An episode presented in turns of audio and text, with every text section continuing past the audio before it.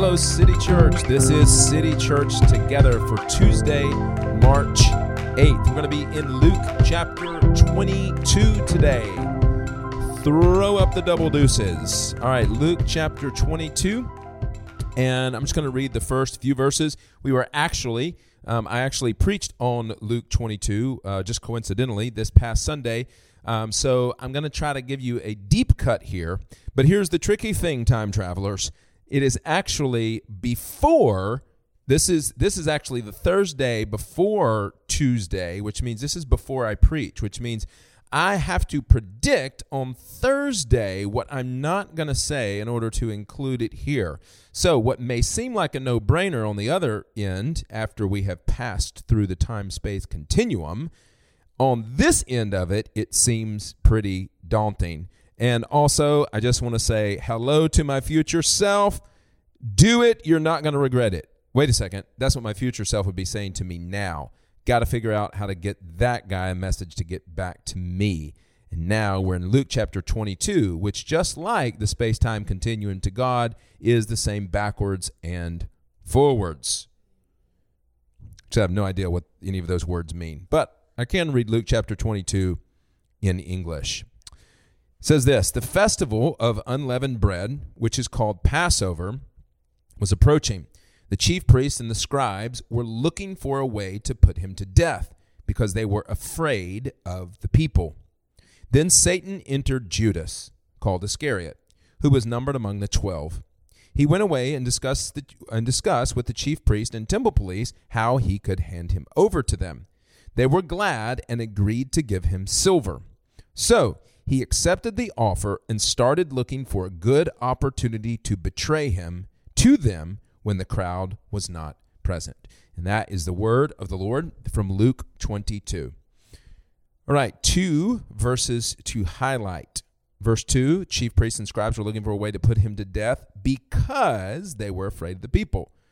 Okay, and the second verse I want to highlight is so he accepted the offer and started looking for a good opportunity to betray him to them when the crowd was not present. All right. Admittedly, what I'm about to tell you is not the meaning of the text. Okay, so just quick lesson as we're learning how to read the Bible together and practicing it together. A text does have a meaning. In other words, what is the author's intent for the text? Um, sometimes a text has multiple meanings um, or layered meanings. For example, um, an author, uh, a human author, could write down and mean one thing, and the Holy Spirit later on could mean something different. This is like a lot of texts. I think of uh, Isaiah chapter 7 that talks about a virgin will be born. Like clearly, all in from, yeah, Isaiah chapter 7. Clearly, when Isaiah is writing this, he's not thinking, and this is about a, a child named Jesus that will be born in Bethlehem. Isaiah is thinking at the time, hey, this is about this immediate context. But later, it's come back and reinterpreted through the Holy Spirit um, with Matthew um, that it's this is actually about the Messiah, Jesus Christ. Okay, so there are meanings to text, but there is also things that the Lord will bring to mind from other meanings of the text, and this is a part of the uh, that are not they are not in the particular text that you're looking at, but knowing the rest of the Bible will help you come back to the text that you're looking at. And sometimes those words will remind you of other ideas. Okay, so that's what I'm doing in these first verses of Luke 22 today. And honestly, guys, it's one of the great things about me being unprepared and sitting down with the Bible with you in here is we get to have raw moments of me reading, noticing something, and processing it. And so, I, what I'm trying to do in here is bring you as much as I can into my Bible reading time, my quiet time. That's why we go. That's why we're going through a Bible reading plan. Coming, we're popping in on Tuesdays and Fridays or whenever the Spirit moves, um, and uh, and I'm sharing with you. And I'm trying not to do a lot of research or understanding. I'm I'm trying not to muzzle myself too much because I'm trying to do some verbal processing. Also realizing as a teacher that that if you hear me, you may take what I say and run with it. Okay, so that is the huge asterisk and preface on all of this, and hopefully that's helpful. Hopefully you'll understand more as we go through this passage. So we're going to take these two phrases, look in verse 2, and then again in verse 6. Okay, what do you notice about these two verses? Well, the chief priests were looking for a way to put Jesus to death. And then we get a reason for that. They were afraid of the people. And then in verse 6, talking about Judas, we get that Judas was looking for a good opportunity to betray Jesus. Well, why? Because it was fun? Because he really likes betraying people? Is that is that why he was doing it? No. Why did the why did the Pharisees want why were the Pharisees actively looking for an opportunity to kill Jesus? Why? Was it because it should be fun to kill this guy with a beard? No. It was because they were afraid of the people. In Judas's situation, it was because um well, they give him 30 pieces of silver. So he sells Jesus out for money. And we know that Judas was also stealing from the treasury that Jesus had. So we know Judas has a thing with money. Okay, whether he is greedy or whether is a kleptomaniac, you know, we don't know, but he definitely chases the silver. Okay, now let's think about that phrase looking for a way to kill Jesus or looking for an opportunity to betray Jesus. Especially in verse 6, what comes to mind when I think about my own life, I think, do I ever look for opportunities to betray Jesus? Well, actively, no. It's like, you know, I don't wake up in the morning and say, aha, today I will betray Jesus in my most evil voice. You switch the letters of evil around, it spells veil or also live in life. Okay? I don't do that on a day to day basis. However, in temptation, I do think I look for opportunity to sin sometimes. Like when, when desire overtakes you, when there's something you want to have, it is called justification. How can I justify my actions? How can I justify my actions? They are always driven by something behind the scene. So verses that are coming to mind are like James uh, in James chapters. Um, it's somewhere between James chapter one and five. I think it's in chapter one actually, um, where there's only five chapters in James, by the way.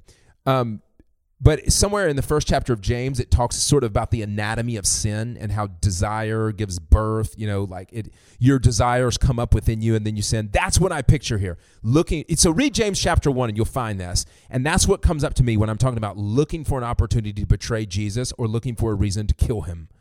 It's like this, this sort of justification that comes from an inner desire that I want to do something that is fed often by my fears afraid of the people. Notice here, the chief priests are afraid of the people. And then look down in verse 6. Look at Judas too. He looks for an opportunity to betray them when the crowd is not present. When he can get off alone because he's afraid of the crowd too. He doesn't want to be seen a particular way. And this all, this is this all just brings up for me all of the motives and all of the ways I go about my desires. First of all, I have motives to please people. I want to be seen as righteous, even though I'm looking for an opportunity to betray. So in private, I'm trying to figure out how to betray Jesus to get my own desires, but in public, I'm putting forth a different face. I mean, this is this is obviously, you know, I'm a dynamic person, so this is not me statically. I'm not always doing this. Say, Trevor, how can we trust a word you say? It's like Exactly. Like like all of us, like sin is such this complicated thing where none of us really want to kill Jesus. None of us really want to betray Jesus. And yet, we can look for opportunities to do so as we're driven by what people think, as we're driven by our desire for money, like Judas, and so all of these things, fear and greed, they sort of stack up on top of each other. And our desires are often the things that help us get away from our fears. Our desires often come from, like, I need an escape from these fears. So there is this big old ball of sin that has just several different strings that you can pull and some of it is fear of man and some of it is greed and some of it, and it's it's really hard to say but it all results it all results in us looking for an opportunity to betray Jesus sometimes actively. When can I sin? How can I sin? When can I wait till everyone's away? When can I wait till no one can see me so I won't be condemned or or lose face? So what are we to do with that? Well the beautiful thing if you think back to um, this past Sunday's sermon that when I preach from Luke 22, is this is worked out in the Lord's Supper, where Jesus says, Look not backwards to the Passover, but in this case, look forward to my death and resurrection and look forward to the coming kingdom I'm bringing. Because as we look to the coming kingdom of God and Jesus' purchase of our salvation on a cross and the resurrection, and as we, again, as we look to the kingdom that he is bringing, he changes our desires. He reroutes our fears or ends our fears. He brings like we talked about on Friday in the in the passage from Friday from Second Corinthians 3 we now have boldness fearlessness hope. Where the spirit of the Lord is there is freedom. I'm no longer chained to my desires. So here's what I'd leave you with an application. When and how do you look for an opportunity to betray Jesus? Away from the crowds in the quiet looking for a way to kill him because of your fear, because of your greed, because of whatever desire you have that's been born in you. When is that? And my admonition to you is to repent and know that the kingdom of God is coming, that has been purchased for you, it has been bought. There is nothing to fear anymore. Death cannot stop you, sin does not own you. You are free. You're free. And now you can walk with boldness. You can walk in the light of Christ instead of the darkness of your own sin. And you can have a life of joy where you where you understand what the meeting of desires is really about knowing God and being known by him. Will you repent today and trust Jesus with all of those fears with all of that greed? I would encourage you to tell somebody. Tell somebody in your community group. Tell a friend. Tell a pastor. Tell someone what you're struggling with. Bring light to that. Bring light to it so that the Lord can get it out of your life, and you now now you look for Jesus instead of look for an opportunity to betray Him. Let's be silent now and respond. Heavenly Father, thank you that when we look to betray you, you respond by inviting us to a meal with you, where you wash our feet, you feed us and fill us up, and you tell us about your own death and resurrection. Keep reminding us of it, God so that we're not driven by greed or by fear of the crowd. Rather, we are driven by the unstoppable hope that we have inherited eternal life. In the name of the Father, and the Son, and the Holy Spirit, amen. City Church, go and multiply that gospel.